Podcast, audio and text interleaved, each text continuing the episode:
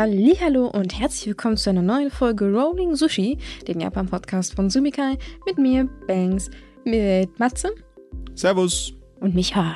Moin. So, wir fangen gleich mal an mit ein bisschen Werbung. Ähm, haben wir ja schon öfters mal gesagt, wir haben so einen Lieblingsladen. Das ist japanische Lebensart, wo man halt sehr gute traditionelle japanische Produkte vor allen Dingen bekommt. Also weniger jetzt den ganz modernen Krimskrams.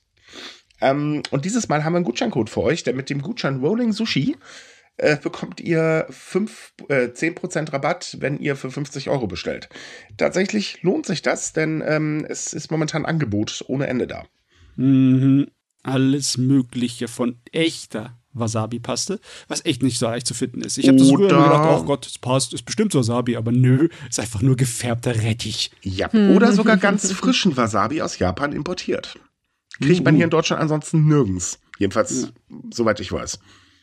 Das ist sehr Ähm. schwer, sagen wir es mal so. Man soll ja immer nicht das, äh, das Unmögliche ausschließen, ne? Ja, okay, das stimmt schon. Aber es ist halt trotz ein sehr guter Wasser, äh, ähm, also Wasserwasabi, eben so wie er sich gehört, angebaut. Ähm, schmeckt super lecker und ist scharf wie Hulle. Ja. Ich meine, es sind die kleinen Sachen, die sich richtig lohnen, weißt du, wie die Süßigkeiten. Es ist zwar nicht zu fassen, dass ich es sage, aber ähm, aus Japan importierte Süßigkeiten sind halt anders. Ne? Ich, ich krieg's auch nicht selber so hin, wie die das machen. Schweinepriester. Ja, das äh, sowieso nicht. Aber wie gesagt, also schaut mal vorbei. Ähm, wir ähm, packen noch alles in, natürlich in die Podcast-Beschreibung. Da schreiben wir auch nochmal einen Gutscheincode extra rein. Bestellt nach Herzenswunsch. so, und damit würde ich sagen, fangen wir dann auch schon an, weil ähm, heute haben wir einige Themen. Äh, wir legen mal los mit der guten Politik, denn der Premierminister steht unter Druck. Und der Druck wird immer mehr. Denn die Umfragewerte, egal wo man gerade hinschaut, sind äh, schlecht. Kann man Ja. so sagen. Ähm, vorsichtig ausgedrückt. Also es geht halt wirklich runter und das äh, bevor jetzt ähm, Wahlen in Japan sind, und zwar Nachwahlen in zwei Wahlkreisen. Das ist halt ganz, ganz doof. Und wie es natürlich ist vor Wahlen, man macht ein bisschen Säbelrasseln. Und das hat er auch getan. Denn komischerweise hat man letzte Woche auf einmal gehört, na ja, wir könnten ja mal ein bisschen von unseren Rekordsteuerannahmen an die Menschen zurückgeben. Das prüfen wir jetzt mal. Und hm, vielleicht senken wir auch einfach noch die Einkommensteuer. Uh, ähm, Es ja. gibt nur ein Problem. Anhand allem, was man sich noch so vorgenommen hat zu bezahlen, also sei es jetzt ähm, Maßnahmen, die den weiteren Absinken der Geburtenrate verhindern soll oder die Erhöhung des Verteidigungshaushaltes und so weiter und so fort, muss ja auch noch finanziert werden. Mhm. Es stellt sich da also ein bisschen die Frage, wenn man einfach nur mal ganz kurz nachdenkt, wie zum Teufel soll das überhaupt finanziert werden, jetzt wieder Geld zurückzugeben? Hm. Ich meine, die Idee an sich ist ja ganz nett, aber ja, es ist wieder so der typische Fall von, wir haben das nicht zu Ende gedacht.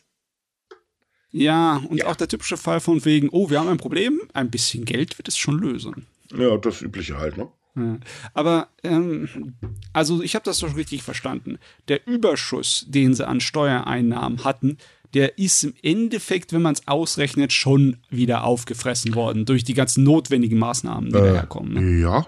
Ja. Und das andere ist jetzt hier halt einfach nur eine, ja, Versprechen obendrauf. Ja, man rechnet halt vor allen Dingen dieses Jahr auch nochmal mit Rekordsteuereinnahmen, aber das ist halt eben nur, es könnte passieren. Die Frage ist, ob es wirklich passiert. Ähm, zwar ist jetzt die Inflation im September in Japan ein bisschen zurückgegangen. Das Problem sind halt weiter die Lebensmittelpreise, die steigen nämlich fröhlich weiter. Außerdem ähm, ist noch nicht ganz klar, wie sich jetzt der Konflikt ähm, zwischen Israel und äh, der Hamas auswirkt. Denn Japan ist ja abhängig nun mal von Rohöl, ähm, äh, von Ölimporten. Und ähm, je nachdem, wie es da leider weiter eskaliert, könnte das ein bisschen böse für das Land werden. Also sprich, die Kosten könnten noch weiter in die Höhe getrieben werden. Und ähm, es ist halt die Frage, schafft man tatsächlich nochmal so gute Steuereinnahmen? Und natürlich kann man da wirklich so viel Geld auftreiben und dann alle weiteren Maßnahmen, die ja weiß Gott nötig sind. Also also jetzt von der Verteidigung mal abgesehen, das kann man sich jetzt drüber streiten, aber ähm, der Kampf gegen die Geburtenrate ist definitiv nötig. Ähm, ob man das dann noch finanzieren kann, ist fraglich, weil man weiß bisher ja immer noch nicht genau, wie finanzieren wir das eigentlich. Und dann gibt's ja noch so die kleine Sache mit, da soll demnächst noch ein äh, Maßnahmenpaket eben gegen die Inflation auf den Weg gebracht werden. Auch da wird wieder ordentlich Geld fließen. Und ähm, auch da ist halt eben so, hm, ja, wir öffnen halt im Prinzip so die Geldschleusen und hoffen, dass da einfach genug rauskommt. Ne. Das richtig Blöde dabei ist, dass die Stimmung halt so schlecht ist Und die Stimmung ist halt auch wichtig, ne? Auch wenn all diese Befürchtungen nicht eintreffen und dass sich mit der Inflation bereinigt und wir keine Ressourcenknappheiten haben und genug Öl für Japan da ist, dass sie im Winter heizen können und ansonstige Sachen machen können und Strom erzeugen, heißt nicht unbedingt, dass die Leute deswegen daran glauben.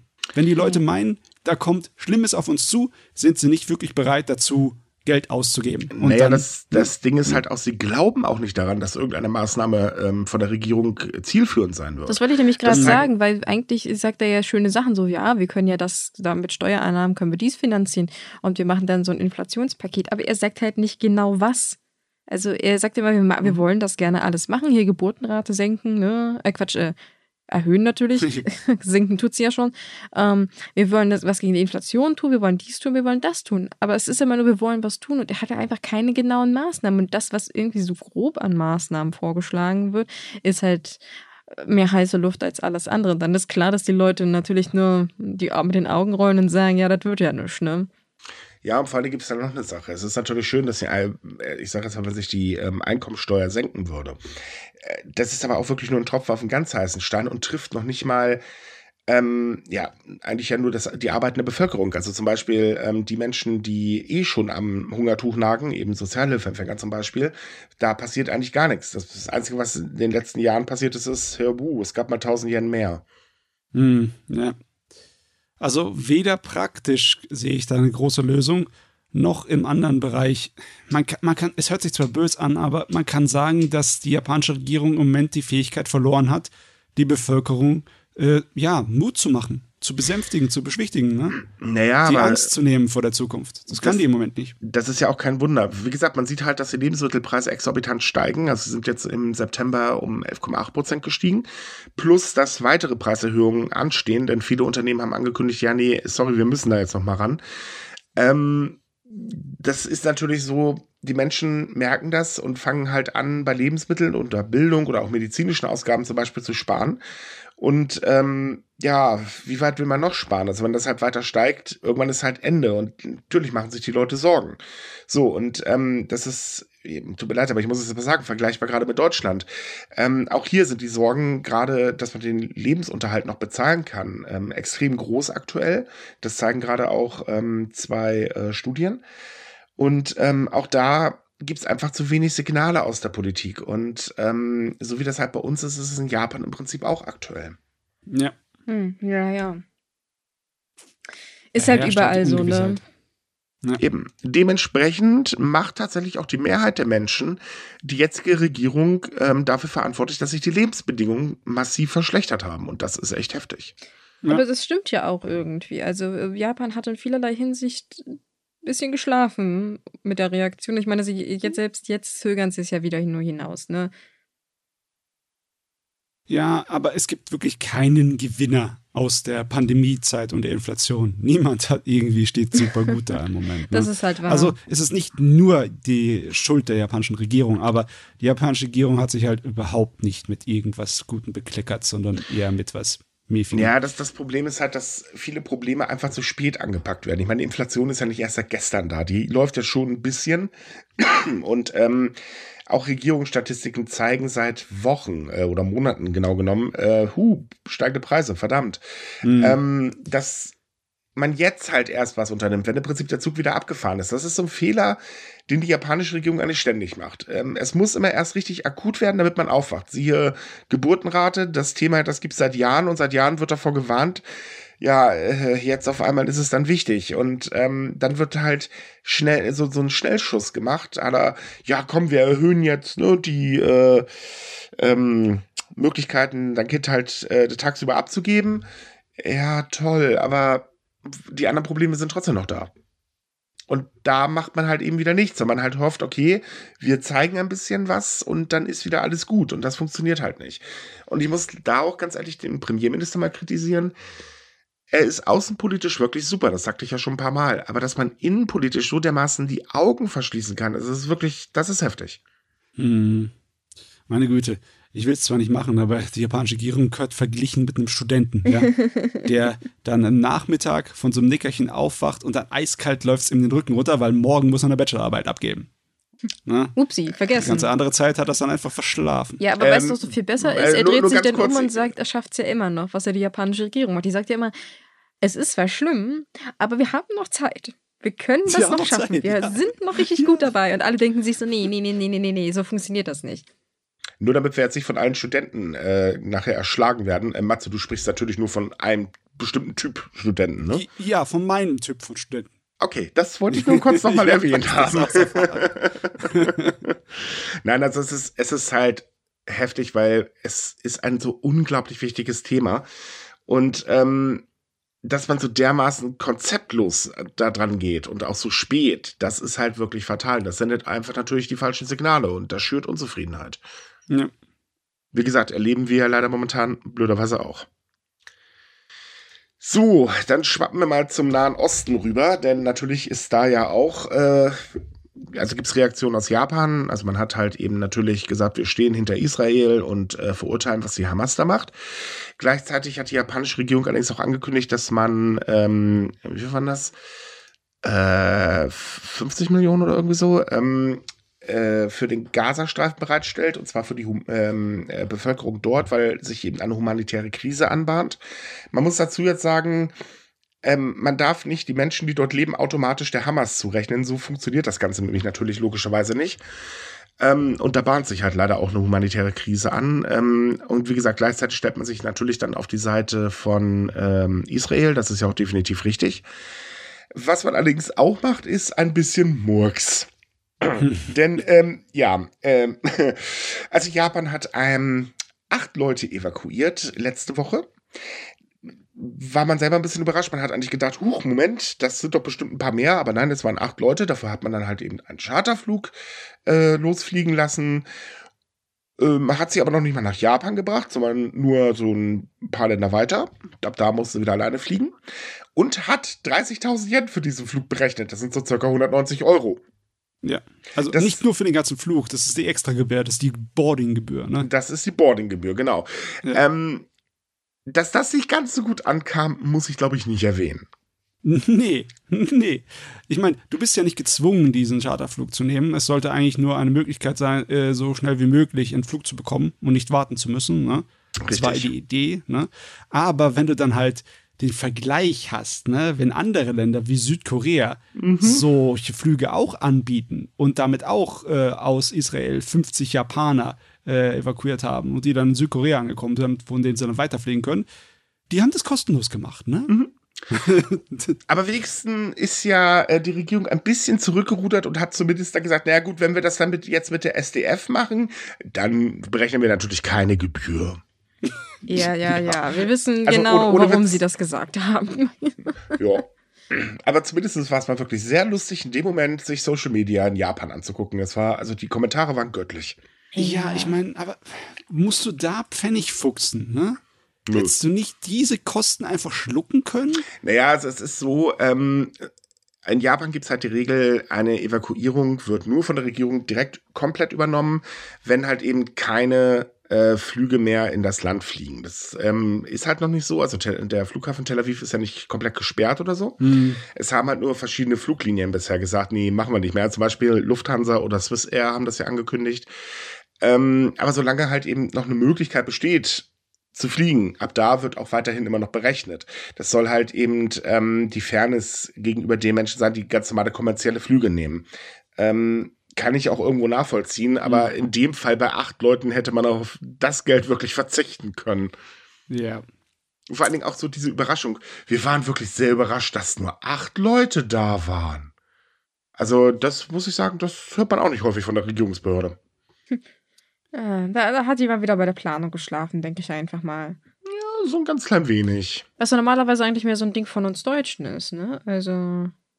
Oh Gott, komm. So, also so weit voneinander sind wir nicht entfernt. Ja, ne? ja, Von unseren Brüdern in Japan. Wobei bei, bei Afghanistan haben sie das ja Ganze ein bisschen besser gehandelt als wir. Das war ja bei uns sehr peinlich. Das stimmt tatsächlich, ja. ja. Ja, das ist halt so eine Sache für sich. Ne? Ähm, dazu kommt natürlich auch, dass die Krise im Nahen Osten Japan vor ziemlich großen Problemen stellen könnte. Das habe ich ja gerade schon gesagt. Äh, wir verlinken euch jetzt mal in der Podcast-Beschreibung einen Artikel, der das Ganze geschichtlich mal ein bisschen aufgreift. Ähm, kann ich euch sehr empfehlen. Klar, ich meine, ich habe ihn geschrieben, haha. Ähm, aber trotzdem, ich kann ihn euch mal empfehlen, da seht ihr mal so ein bisschen die Hintergründe, warum diese Krise wirklich Japan in ziemliche Bedolie bringen kann. Mhm. Jo, weiter geht's. Ähm, ja, die Tourismusbranche freut sich, denn die Zahl der ausländischen Touristen steigt in Japan wieder und hat auch im September äh, wieder die 2 Millionen Marke überschritten. Und zwar äh, waren es insgesamt 2,18 Millionen Touristen aus dem Ausland und damit natürlich ein paar mehr als im Vorjahr. Das ist ungefähr so 96,1 ähm, Prozent des Niveaus von 2019. Wow. Das Besondere daran ist, ähm, tatsächlich äh, geben die mittlerweile unglaublich viel Geld aus. Und zwar in den ersten neun Monaten des Jahres haben alle Touristen zusammen, die aus dem Ausland gekommen sind, mehr Geld ausgegeben als im gleichen Zeitraum 2019. Und das ist was Besonderes. Ja, das ist natürlich äh, sehr schön für Japan und ist auch sehr mhm. schön für die Touristen, weil die haben da wirklich dank dem Yen jetzt gut Geld ausgeben können und gut dafür bekommen ist wirklich unglaublich, was das für ein ja. Preisverfall ist. Es ist im Endeffekt Faktor 2 zu dem, was ich vor zehn Jahren erlebt habe. Ne? Ja, das definitiv. Also aktuell lohnt es sich wirklich zum Shoppen nach Japan zu fliegen, kann man ganz ehrlich so ja. sagen. Ich hätte ähm, doppelt so viel einkaufen können. Mann. Ganz kurz, ganz kurz eben noch so Fun Fact am Rande. Aus Deutschland reisten im September übrigens 26.300 Menschen nach Japan. Ähm, das sind ein bisschen mehr als im September 2019. Da waren es nämlich nur 22.768. So, haben wir das auch abgefrühstückt. Also, liebe Deutschen, ne, hopp, ein bisschen mehr rüberfliegen. Da, also da können wir besser. Wahnsinn, ne? Wenn man ja. sich überlegt, dass es erst so von einem halben Jahr alles wieder komplett freigegeben wurde, ohne irgendwelche Einschränkungen oder sonstiges, ne? Ist ordentlich angestiegen, muss man ganz ehrlich Sehr sagen. Mhm. Natürlich bringt das auch wieder Probleme mit sich. Hm, so wie immer, ne? Ja, und dementsprechend hat Japan diese Woche auch Maßnahmen gegen den Overtourism vorgestellt.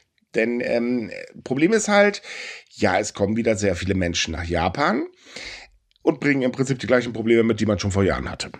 Also 2019 war das ja so das Thema Overtourism hier. Wir haben jetzt ja auch schon ein paar Mal drüber gesprochen in den letzten Tagen, äh, in den letzten Wochen im Podcast, ähm, dass es wieder ziemlich viele Beschwerden gibt, gerade Kyoto zum Beispiel und so weiter und so fort. Und ähm, jetzt will man halt Maßnahmen ergreifen und ähm, hat jetzt welche vorgestellt. Insbesondere möchte man versuchen, die Menschen mehr auf abgelegene Regionen zu verteilen. Also weg von den üblichen äh, Städten, also Tokio, Osaka, äh, Kyoto und so weiter. Weil klar, andere Ecken sind auch schön in Japan, muss man ganz ehrlich sagen. Und äh, dazu will man jetzt ähm, vor allen Dingen fördern. Mhm. Mhm. Also ich hoffe, die Idee mit den Bussen funktioniert, weil wenn du nach Japan reist, dann hast du öfters die Haupttourismuspunkte auf deiner, ähm, ja, auf deiner Karte drauf, auf deinem Plan, was du alles abreisen möchtest. Und wenn du dann irgendwie freie Zeiten hast oder irgendwie noch freie Platz, dann dich schnell umzuentscheiden, dann muss, dann muss da was da sein. Du kannst nicht einfach sagen, ah, ich würde aber dann woanders noch hinfahren ja. und der Bus fährt erst am nächsten Tag. Das geht und deswegen soll auch die Infrastruktur gestärkt werden. Das heißt also insbesondere mehr Busse und Taxis. Ähm, klar, es wird ja auch immer wieder geklagt, dass Busse überfüllt sind und keine Taxis verfügbar sind. Aber was ebenfalls noch kommen soll, ist, dass ähm, es unterschiedliche äh, Fahrpreise geben soll, je nach Uhrzeit, um die Leute halt dazu zu bringen, dass sie außerhalb der Hauptverkehrszeiten eben einfach mit Bus und Bahn fahren. Ja, ja. Das wiederum ist eigentlich eine ganz gute Idee und das könnte sogar funktionieren. Ja, klar. So ein Abendticket. Wunderbar. Ja, die, zum Beispiel. Die Frage ist nur, wo kriegen sie die Busfahrer her? Wir haben ja schon öfters darüber geredet, dass im, was Infrastruktur angeht, dass wir echt nicht genug Leute haben, die dort arbeiten können in dem Bereich. Ne? Naja, deswegen hat man ja jetzt ähm, die, äh, ähm, das, das Fachkräftevisa ein bisschen umgebaut oder baut es gerade um, damit ganz viele Ausländer reinkommen und äh, Busfahrer und Taxifahrer werden. Weil das will man unbedingt werden, das weiß man ja, auch wenn für Taxifahrer die Prüfung auf äh, Japanisch ist und die kaum einer lesen kann, aber ist ja egal. Oh ähm, und natürlich geht man davon aus, ja, wenn wir das das machen, dann werden sehr viele Ausländer hierher kommen, garantiert. Ich meine, die Idee ist vielleicht in der Kombination gar nicht so schlecht, weil dann könnte man ja zum Beispiel auch Bustouren in gewisser Kombination anbieten. Also es gibt ja so, die dann halt auf bestimmte Sprachen ausgelegt sind. Dann könnte man das vielleicht kombinieren. Das wäre vielleicht gar nicht so eine schlechte Idee. Aber klar, äh, die Behandlung von Ausländern in Japan äh, als Arbeitskräfte ist immer noch sehr problematisch. Ja, es gibt ja noch ein anderes Problem. Erstmal muss man natürlich schauen, ob das Ganze überhaupt so funktioniert, wie man sich das vorstellt. Ja, das Wichtigste ist natürlich, dass die Leute auch im japanischen Straßenverkehr zurechtkommen. Ne? Und wenn sie aus dem Ausland einreisen, wo andere Verkehrsregeln äh, stehen, ne? wo sie zum Beispiel Rechtsfahrgebot ja, haben. Ne? Aber das, ja, das kann man aber lernen. Nein, worum es mir geht, ist halt eben, ähm, es hört sich immer so toll an, so nach Japan dann sofort und so weiter und so weiter. Natürlich, gibt es einen gewaltigen Unterschied zwischen Tourismus und dort leben, das halten wir auch nochmal fest. Aber zum anderen muss man auch sagen, man sollte sich nicht überschätzen. Nur weil man halt eben sagt, ja, komm, wir machen es euch jetzt ein bisschen einfacher, stehen nicht automatisch 10.000 Leute vor der Tür. Nee, nee, so nicht. Besonders nicht nach den letzten paar Jahren, wo eigentlich so ziemlich für jeden Ausländer klar war, dass Japan nicht attraktiv ist zum äh, Arbeiten. Ja, ganz genau. Und ähm, es ist auch nicht ganz so einfach. Natürlich muss man auch gewisse Serviceerwartungen erfüllen. Ich glaube, das ist sogar noch schlimmer, als äh, sich an die ähm, Verkehrsregeln zu gewöhnen. ähm, also insofern. Äh. Ja, ich meine, aber die, ich sag dir, die Verkehrsschilder und die Kanji da zu lesen davon ist schlimm genug. Ja, das ist gut. für jedermann eine Herausforderung. Ja, das sieht man ja, wie gesagt, schon beim Taxifahrscheintest. Mhm. Der ja nicht auf Englisch ist, wie zum Beispiel für Busfahrer. Mhm. Was es einfacher machen würde, aber naja, das ist jetzt Kleinigkeiten. du triefst geradezu zur Sarkasmus im Moment. Ich habe nichts gesagt. Da habe hab ich irgendwas, also ich, ich habe, also nein. Nein, nein, nein, nein, nein. Es gibt übrigens noch eine weitere Maßnahme und zwar hat der japanische Premierminister jetzt angekündigt ähm, oder will jetzt ankündigen. Aktuell ist es halt eher so, das kommt von Quellen aus seiner Nähe und wenn das aus von Quellen aus seiner Nähe kommt, dann stimmt das in der Regel. Er möchte nämlich in äh, bestimmten Gebieten in Japan Mitfahrdienste zulassen. Ähm, also sprich äh, Fahrgemeinschaften kann man sagen, aber mhm. den japanischen äh, Weg im Prinzip. Das ist so ein bisschen was Besonderes, denn er will direkt die äh, Taxibranche mit einbinden. Das heißt also, anders als wir das jetzt zum Beispiel kennen, wir haben halt eine App auf dem Handy und dann rufen wir unser, was ich nicht, da gibt es ja tausend Dienste mhm. ähm, und können dann fröhlich durch die Gegend brettern äh, muss man in dem Fall sich aber trotzdem an, die, an ein Taxiunternehmen wenden und die vermitteln das Ganze dann. Aktuell ist es übrigens tatsächlich in Japan nicht möglich, ähm, so einen Dienst anzubieten, weil äh, das ist einfach schlicht und ergreifend verboten. Die Frage der Haftung äh, bei Unfällen zum Beispiel ist nämlich noch ziemlich, ähm, ja. Und äh, das möchte er damit ändern. Aber die Bedingung ist, es darf nur in Gebieten, die als entvölkert gelten, also sprich im Prinzip nur ländliche Gebiete, und wie gesagt, auch nur dann, wenn halt eben ähm, Mangel dort an Taxis oder Bussen besteht und wenn nur zu den Zeiten, wo sich wahnsinnig viele Touristen dort äh, aufhalten. Hm. Äh, okay, das dritte ist wohl das Problem, weil die anderen zwei Punkte sind zu er äh, erfüllen. Ne? Die ja sowieso viele ländliche Gegenden gelten als entvölkert und haben nicht mhm. genug Infrastruktur, das fahren nicht genug Busse. Also das dürfte nicht das Problem sein. Aber nur wenn da sich viele Touristen befinden, das ist, ähm, ja, die müssen erstmal kommen. Das hört sich wie ein Henne- und Ei-Problem an, weißt du? Yep. Du, wenn du wenn du es nicht anbietest, da kommen da nicht viele Touristen hin. also hast du gar nicht das. Ah, meine Güte. Ja, schon, schon ganz klein wenig. Ich meine, es ist eine gute Idee, muss man ganz ehrlich sagen. Ähm, auch natürlich, weil so, ich sage jetzt mal, Privatmenschen eben die Möglichkeit bekommen, sich noch ein kleines Taschengeld zu verdienen. Und ich finde es auch gar nicht so schlecht, wenn das halt über äh, Taxidienste läuft. Ähm, ob das nachher so funktioniert, ist halt, wie gesagt, ja, fraglich. Ist halt immer so, ne? Es hört sich so. in der Theorie immer ganz gut an, aber in der Praxis kommt dann irgendwas dazu, womit man überhaupt nicht gerechnet hat. Keine Ahnung. Bärenangriffe oder so, ich weiß es nicht. Irgend, irgendwas passiert ja immer, dass sowas schief geht, ne? Ist ja normal, ne? Die mhm. bestgelegten Pläne überleben normalerweise nicht genau. den Zusammenstoß mit dem ersten Problem. Aber ja, die gehen halt davon aus, dass ihre Maßnahmen ähm, fruchten, ne? dass sie es schaffen, dann die Leute zu entlegeneren Tourismusspots umzuleiten und also, weg von Osaka. Die Idee, ne? die Idee selber ist ja gar nicht so schlecht. Was ja. man halt, wie gesagt, vergisst, ist, ja, jeder, der nach Japan reist, hat garantiert Tokio und Kyoto auf dem Zettel. Oder mhm. zumindest, sagen wir mal, 95 Prozent von denen, die das erste Mal nach Japan reisen, haben das garantiert auf dem Zettel. Ähm, für Wiederkehrer, gut, da ist es was anderes. Die möchten vielleicht auch mal eine andere Seite von Japan sehen. Trotz allem ist die Idee so gar nicht so schlecht, um halt eben auch zu zeigen, hey, Japan besteht aus mehr als eben aus Kyoto und aus Tokio. Weil, äh, ja, ganz ehrlich, ich kenne wahnsinnig viele, die fliegen vielleicht einmal im Jahr dahin, aber kennen tatsächlich nur die beiden Städte. Ja. Und die Städte sind so groß, da reicht ein Urlaub definitiv nicht. Ja, da reicht ein ganzes Leben nicht, das ist schon klar, aber das ist halt eben nicht Japan. Also es gehört dazu. Aber Japan hat unglaublich viele Facetten und ähm, die findet man gerade in ländlichen Regionen. Das, das ist eine ganz wichtige Facette von Japan. Außerdem so, könnte es den ländlichen Regionen helfen. Bekanntlich sterben davon die meisten gerade aus und äh, das ist natürlich nicht so toll. Ja, also wir wünschen uns natürlich schon, dass das Erfolg hat, alle Maßnahmen und alles, ne? Ähm, nur man kann einfach nur nicht die Zweifel so einfach aus, ja, merzen. ja, wir werden halt sehen, wie es sich entwickelt. Um es mal vorsichtig auszudrücken. Aber das Thema Overtourism wird Japan noch sehr lange verfolgen. Oh ja, das ist schön. Weißt du, eigentlich, ähm, ich frage mich, warum das bei uns nicht ein größeres Thema ist, weil wir locken größere Touristenmassen an als Japan. Sind ja? aber besser aufgestellt. Hm, okay. Unsere Infrastruktur ist tatsächlich besser. Boah, mir fällt gerade so auf, dass ich keine Ahnung über die Tourismusbranche in Deutschland habe. Wir, wir locken, haben tatsächlich 2019 40 Millionen Leute eingeloggt ins Land, ne? Also ich mhm. weiß, dass wir, dass wir sehr gut sind, was den Bereich Tourismus angeht, aber ich habe da keine Ahnung, wie die Details aussehen. Ob wir auch so große Overtourismus-Probleme haben oder andersweitig. Ich weiß, dass unsere Hauptstädte immer sehr voll sind, also Hamburg, äh, Berlin, München, ähm, dass da immer sehr viele Touristen sind. Deswegen, ja, kann ich mir das Problem eigentlich so ähnlich vorstellen, aber Japan scheint ja wohl schlimmer dran zu sein. Naja, bei Japan ist es halt auch ein bisschen zentralisierter. Das ist eben der Punkt. Ähm, dadurch, dass halt Japan so diese Hotspots hat. Hm.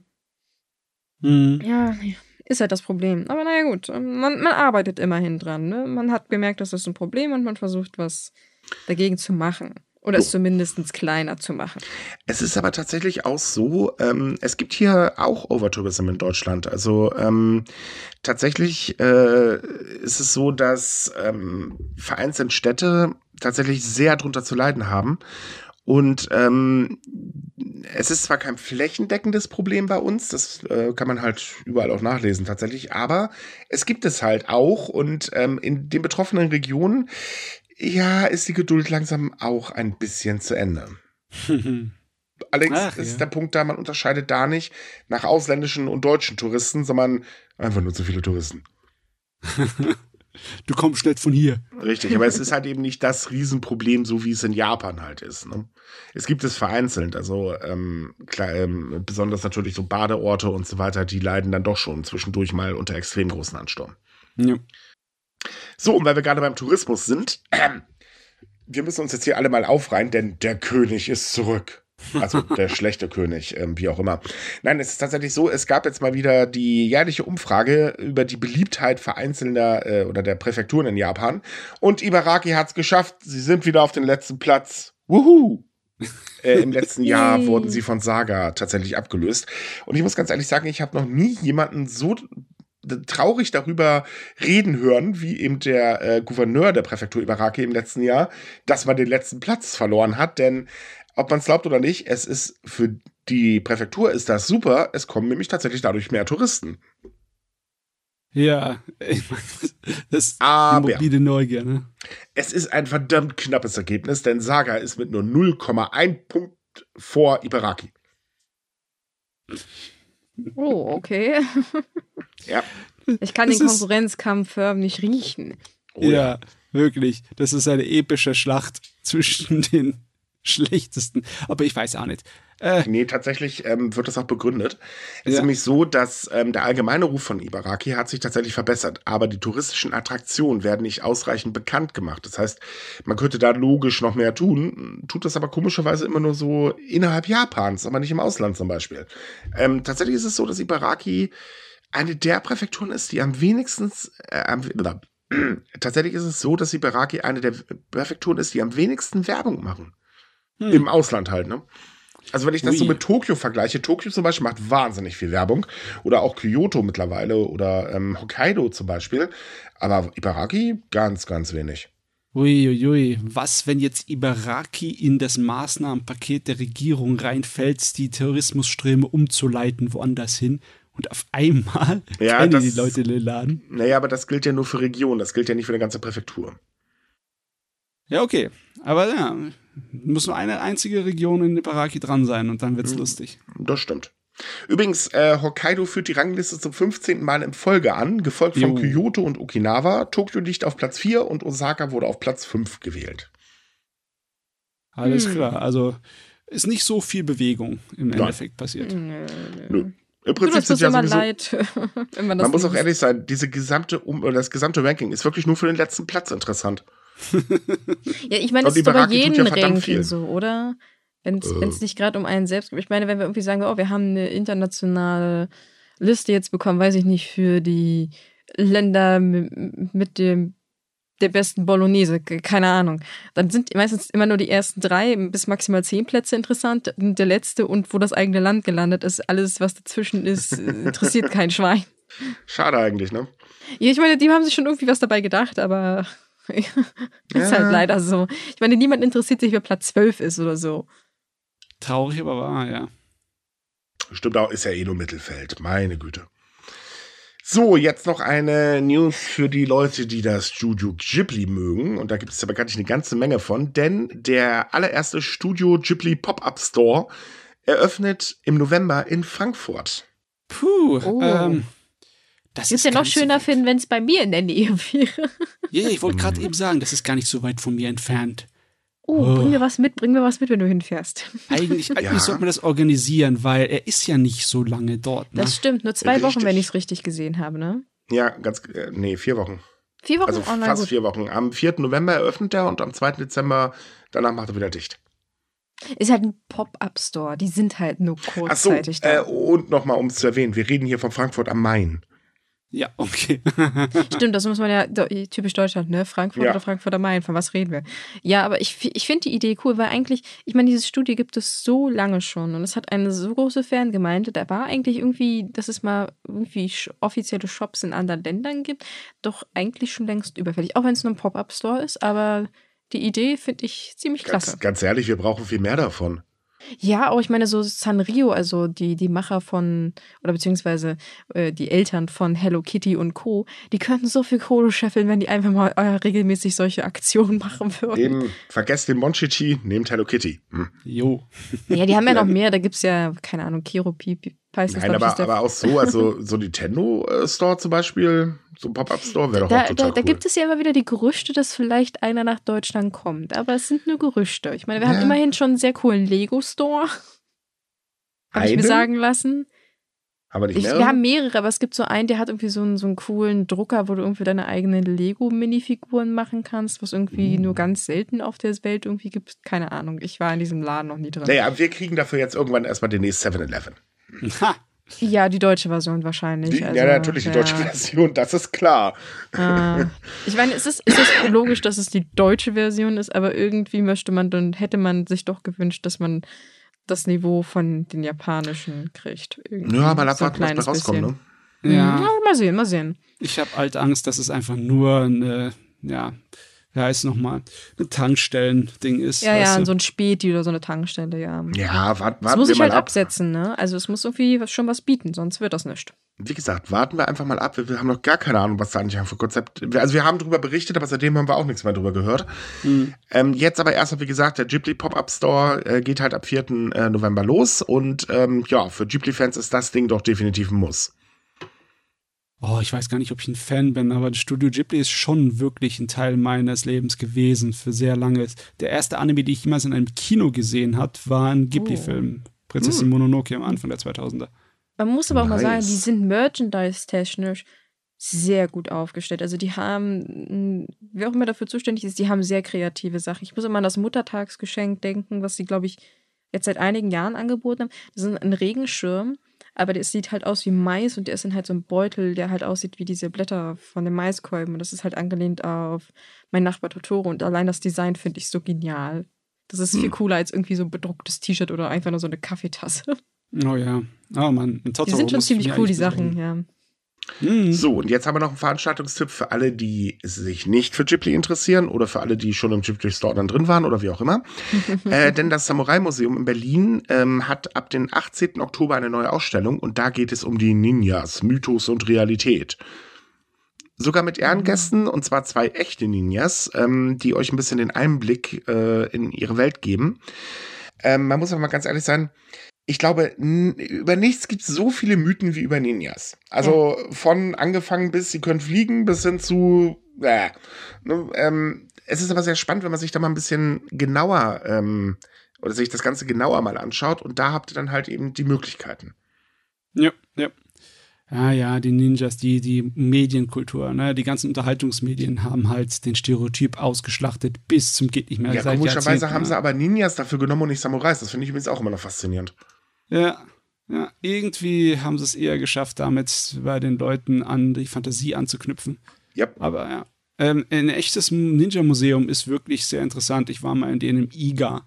Und uh, das ist sehr spannend. Ist toll. Das, äh, super toll war diese eine, dieser altmodisch gehaltene Raum. Da haben sie einen Raum gezeigt, der so aussah wie innerhalb einer alten japanischen Schloss. Mhm. Und was man da sozusagen alles an Zeugs äh, verstecken kann als Ninja, ne? Wo man äh, lauter kleine versteckte ähm, Schlösser und äh, Türen einbauen kann, um sich schnell zu verdrücken. sehr, sehr praktisch, sehr nützlich. Ja, oder die berühmte Tatami-Alarmanlage und so weiter. Die Tatami-Alarmanlage, ja, ja. Mhm. Natürlich, äh, davon ist einiges auch äh, selbst in Japan von Unterhaltungsmedien geprägt worden, weil klar, die Japaner leben klar. ihre Ninjas ja auch.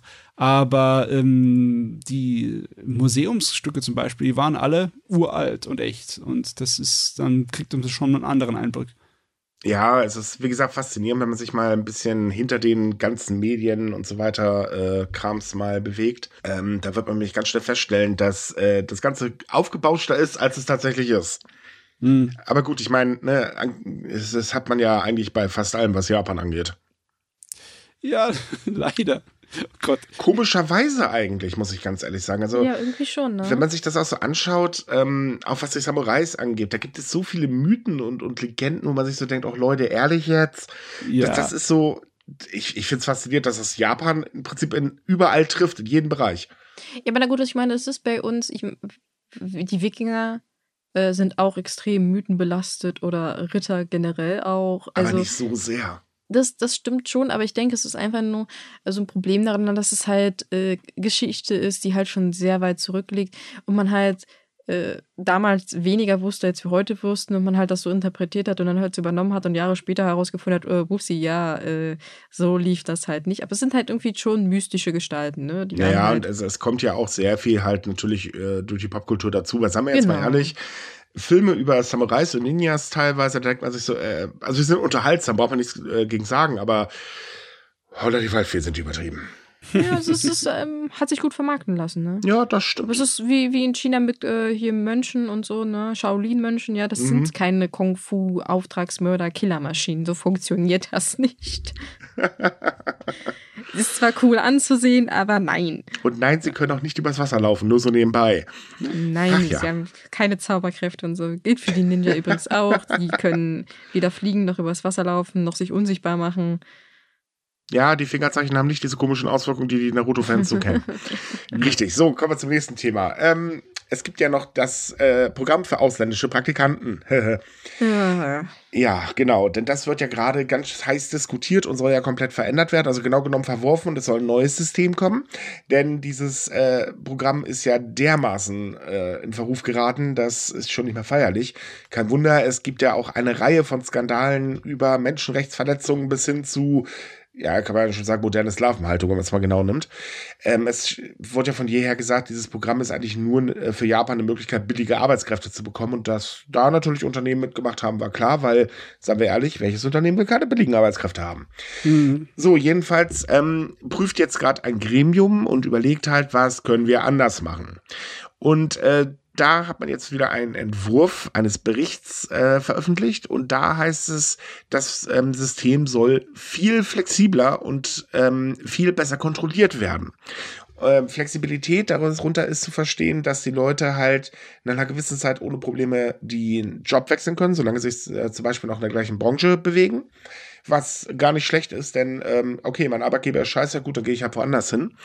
Und äh, was die Kontrollen angeht, und da finde ich das sehr interessant, hat man halt äh, vorgeschlagen, Leute, die Kontrollorgane sind wichtig, auf jeden Fall, sollen auch Anwälte involviert sein, also ähm, äh, externe Anwälte und so weiter.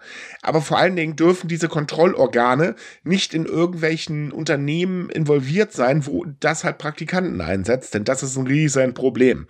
Mhm. Und, und das ist auch noch sehr wichtig, ähm, tatsächlich äh, schlägt man auch vor, dass die Unternehmen, ähm, die diese Menschen halt ein, äh, also zu sich holen, die Vermittlungsgebühr übernehmen sollen, die ja äh, ständig verlangt wird und äh, was auch ein Grund dafür ist, dass sich sehr viele Menschen verschulden, um eben dann im Rahmen dieses Programms nach Japan zu äh, kommen.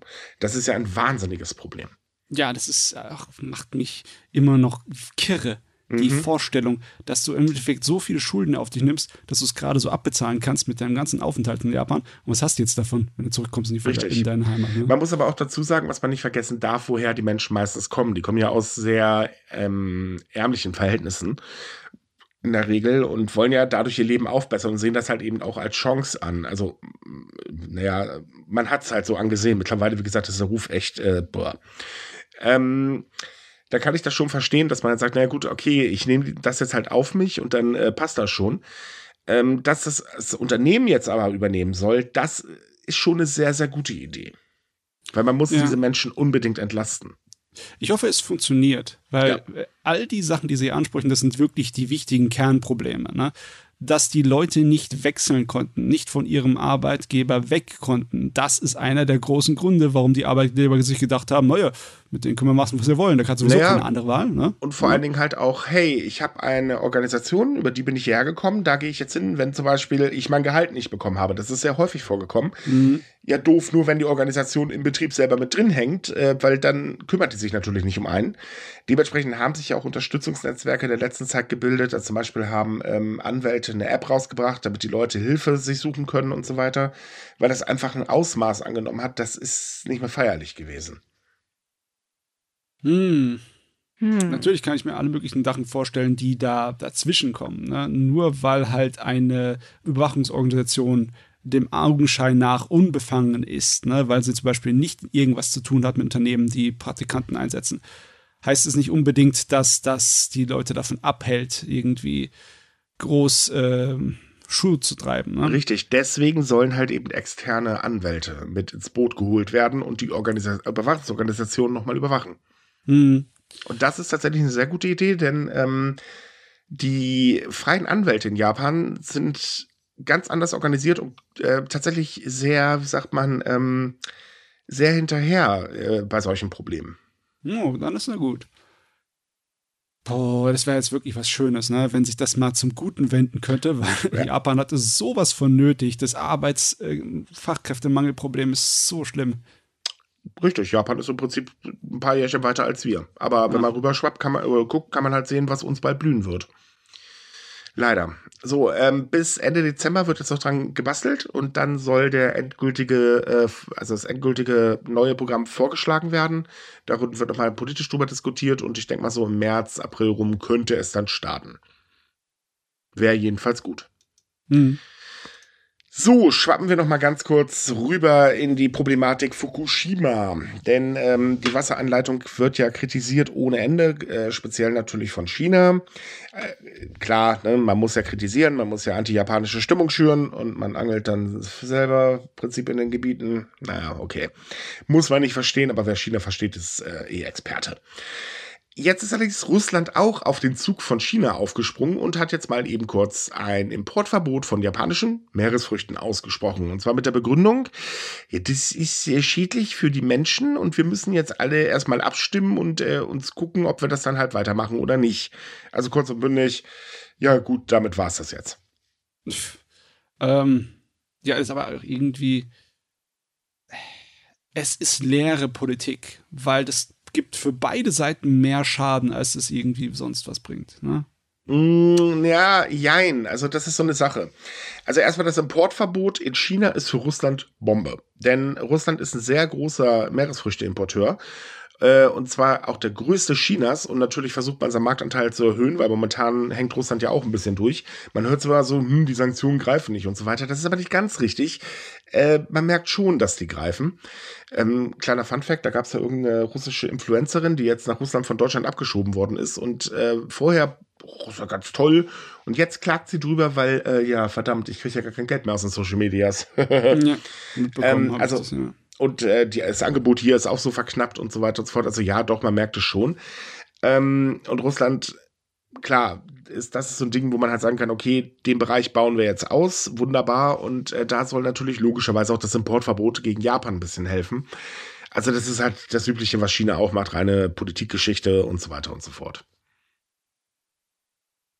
Aber das war ja auch mhm. abzuwarten. Ich meine, äh, also zu erwarten, sie haben es ja praktisch schon angekündigt und äh, Russland mhm. hat sowieso bisher jetzt aufgrund der letzten Konflikte eigentlich jede Möglichkeit ge genutzt, um Japan auf gut Deutsch einen reinzuwirken. Äh, vorsichtig ausgedrückt, ja. Ja. Sie versprechen sich halt sehr viel von ihren Deals mit China. Sie hatten ja auch äh, das Getreideabkommen da mit mhm. China. Ja, das so. Problem, was Russland da gerade macht, das sagen ganz viele Experten auch, sie biedern sich China an und China ist bekanntlich mhm. nicht ganz so zimperlich. Das könnte für Russland ganz schön nach hinten losgehen. Ja, China ist vor allem sehr vorsichtig aufgrund von äh, der derzeitigen Konflikte, was Russland angeht. Also sie wissen, dass sie sich selbst da auch schaden können, wenn sie praktisch zu sehr die Hand rüberreichen. Ne? Ja. Ja, ja. Die behalten immer ein Ass im Ärmel, was das angeht. Definitiv. So, kommen wir zum nächsten Thema. Da haben wir dann noch ein bisschen mehr zu sagen. Jetzt wird es einmal lustig und dann einmal oh, oh. Kommen wir mal zum Thema KI. Wir wissen ja, KI ist ja momentan wirklich immer noch in aller Munde und ich weiß immer noch nicht warum. Aber okay, gut, ist halt der heiße Scheiß. Das dachte sich wahrscheinlich auch die Präfektur Osaka und hat vor äh, einer geraumen Zeit ein Chatbot äh, eingeführt, der heißt Daichan und der richtet sich speziell an ältere Menschen und ist über Laien erreichbar. Ähm, da soll halt ältere Menschen helfen, wenn sie Fragen haben oder sich einfach nur mit ihnen unterhalten und so weiter. Und man rühmt sich damit, der ist so auf dem Stand eines Zehnjährigen. Ich habe den mal ausprobiert und tatsächlich, der ist gar nicht übel. Aber er hat natürlich so seine Fehler. Und äh, jetzt hatte er zum Beispiel mal eben kurz die World Expo 2025 abgesagt. Und das natürlich noch bei einem Journalisten, der das Ding ausprobiert hat. Ah. Ja. Upsi, würde ich da ja. mal sagen, ne? Dezent ausgedrückt, ja. Das begründet, das wurde das, begründet wurde das Ganze übrigens damit, ähm, naja, er soll halt oder ist halt so programmiert, dass er eben positiv oder bejahende Antworten geben soll. Und ähm, er wurde halt gefragt, ähm, ist die äh, äh, ähm, Expo abgesagt? Und ähm, da sagt er, ja, die, die ist halt, ähm, ne, ja, Yay. Es ist übrigens nicht das erste Mal, dass er sich tatsächlich ein bisschen vergriffen hat. Er hat auch schon mal ähm, über die äh, Innovation Party, das ist, ist ähm, die Nippon Ishin oder wie die heißt, ähm, eine Partei. Ähm, da hat er auch schon mal seinen Senf zugegeben, kam auch nicht so gut an. Da hat man auch ganz, ganz schnell dann gebastelt, dass er politisch neutral wird.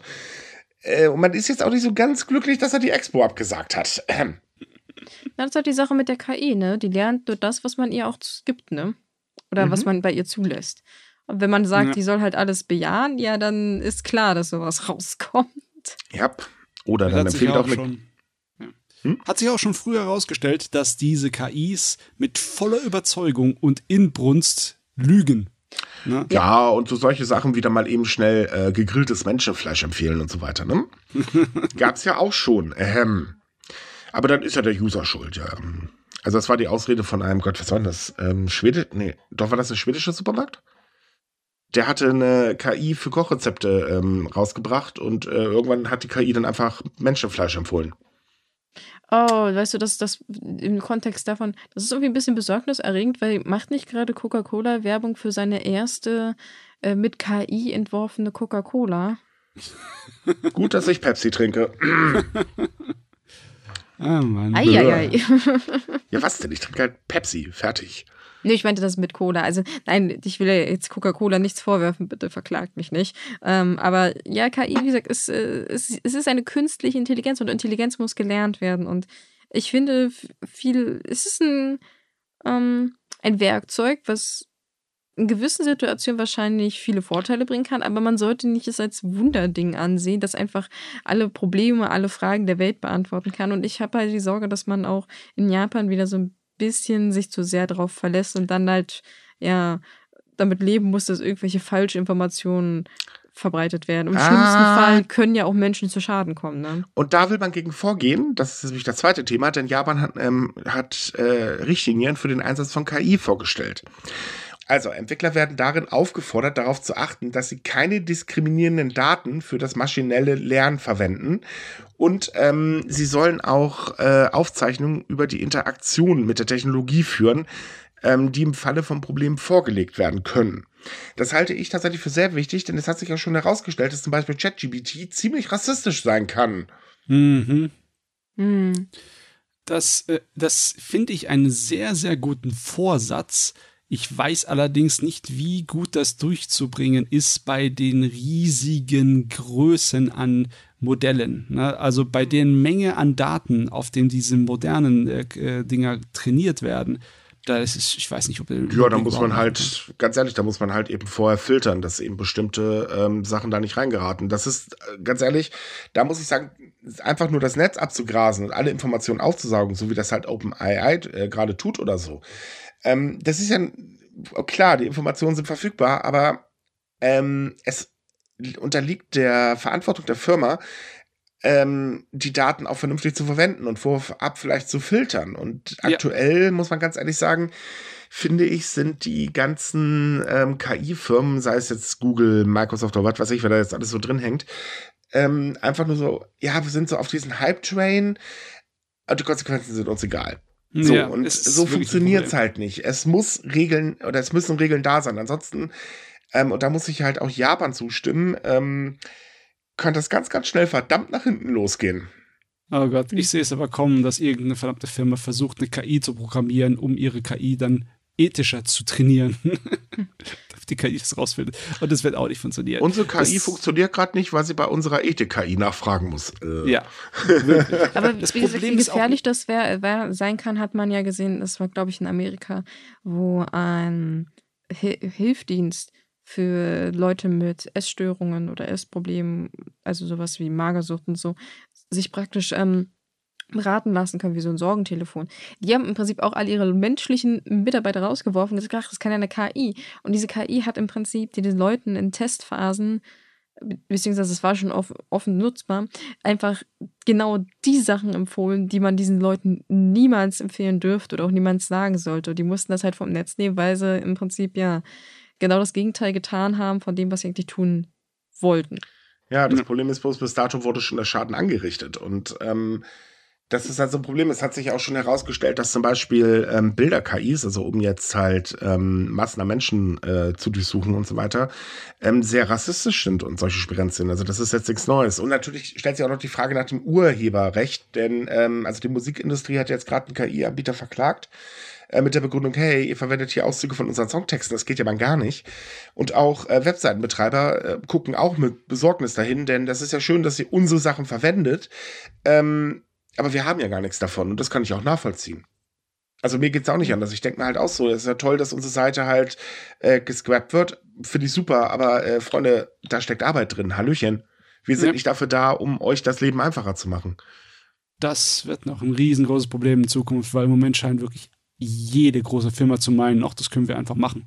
Ja. Und über die rechtlichen Sachen, die Probleme decken wir später nach. Da muss man auch ehrlich sagen, geht Google zum Beispiel ganz rabiat vor. Die haben jetzt zwar einen Metatag vorgestellt, äh, den man einfügt, äh, Quatsch, kein Metatag, ähm, also was man halt eben in die äh, Seite einfügen kann, damit eben ähm, äh, die Informationen so nicht verwendet werden. Das funktioniert nur nicht so wirklich und äh, die Daten fließen weiter ab. Hip, hip, hurra das ist halt so eine Sache und ich muss ehrlich sagen, also ich sehe allgemein dem Ganzen ein bisschen skeptisch äh, oder stehe dem Ganzen skeptisch gegenüber. Kleines Beispiel, ähm, letzte Woche hat, kam heraus, dass ein Magazin in Deutschland oder ein Newsportal in Deutschland äh, sehr viel von einer KI geschrieben lassen hat. Problem ist, Artikel waren alle verkehrt und total veraltet. Aber sie haben Top-Ranking erreicht und die Leute haben sich danach orientiert. War eine tolle Idee, war halt eben einfach nur totaler Blödsinn. Mhm. Aber das hat eben keinen gestört. Und äh, das ist dann so die Frage, die man sich stellt, was soll das? Also, sorry, aber nee, so funktioniert das Ganze nicht. Ja, ihr, also ihr wisst ja, dass es so vieles mit Technologie so eine Blackbox ist. Ne? Mhm. Es ist, wenn du kein Experte bist, eigentlich unmöglich zu verstehen. Für die meisten Leute ist es wie Magie. Und das gilt auch für viele Leute in den verschiedenen Führungspositionen von Firmen ja. so. Und das Wort künstliche Intelligenz ist eigentlich das falsche Wort, weil es suggeriert Sachen, die das Ding nicht kann. Es Richtig. ist ein verdammter Lernalgorithmus, der auf riesengroßen Modellen trainiert ist. Das ist keine Intelligenz. Definitiv Nein. nicht. Also Skynet kann nicht daraus erwachsen, Gott sei Dank. Ähm, wobei ich, wenn das mal soweit ist, dann, ähm, naja, sowieso alles egal. Ähm, richtig, aber das und ich finde halt einfach auch, die Gefahren werden momentan zwar angesprochen, aber sie werden nicht aktiv bekämpft. Und da muss ich sagen, macht Japan hier tatsächlich mal alles richtig. Eben Richtlinien, ähm, die zur Fairness und Transparenz verpflichten und eben mhm. auch zum Datenschutz verpflichten. Oh ja. Denn ähm, man muss mal ehrlich sein, also so Sachen wie Deepfakes kannst du jetzt schon kaum noch unterscheiden. Es gab ja so die Sache mit dem ähm, Bild, wo der Papst eine ganz modische weiße Jacke getragen hat. Das war eben ein Deepfake hat einige Leute nicht gestört. Also wenn ich mir das so auf X teilweise äh, angeguckt habe, habe ich gedacht, Leute, habt ihr sie noch alle? Oder auch ähm, sehr beliebt bei Rechten tatsächlich. Die AfD nutzt ja zum Beispiel ähm, KI-Bilder, um ähm, ja so, so aggressive Ausländer darzustellen. Oder halt eben, äh, das war letztens so, da ging ein Bild rum, da wurden dann so zwei typisch Deutsche, das war so ein wahnsinnig hübsches Mädel und wahnsinnig hübscher, muskulöser Boy. Ähm, ja, die verteilen jetzt für uns die äh, Stimmzettel und so weiter. Und dann stellt sich die Frage, ja, warum hat die Frau sechs Finger an einer Hand? Äh, wollte uns jetzt verkackeiern oder was? Äh, die meisten achten aber natürlich nicht darauf. Und ähm, das macht die Sache halt wirklich gefährlich. Ja. So, und ähm, deswegen heißt es im Entwurf auch, dass Informationen darüber bereitgestellt werden müssen, wie die Daten von einer Person oder ein Unternehmen erworben und verarbeitet äh, ähm, werden. Und das halte ich eben für sehr, sehr wichtig. Das ist ein Ding. Das bedeutet natürlich einen riesengroßen Aufwand, um das alles zu prüfen. Mhm. Das wird Wahnsinn. Aber es ist zumindest alle Voraussetzungen geschaffen worden, dass wenn irgendwo Unsinn getrieben werden, damit dass man gleichgerichtlich und rechtlich dagegen vorgehen kann. Ja. Ne? Es geht dann noch weiter. Die Entwickler sollen auch sicherstellen, dass die verwendeten Daten korrekt und aktuell sind und dass sie Maßnahmen ergreifen, um sicherzustellen, dass Informationen, deren Verwendung nicht genehmigt wurde, eben nicht verwendet werden dürfen. Mhm. Das wird auch noch ein ganz lustiger Spaß. Ähm, es ist jetzt so, äh, dass auch die KI-Anbieter ähm, äh, die Menschen darauf hinweisen sollen, dass sie bitte keine persönlichen Daten äh, eingeben.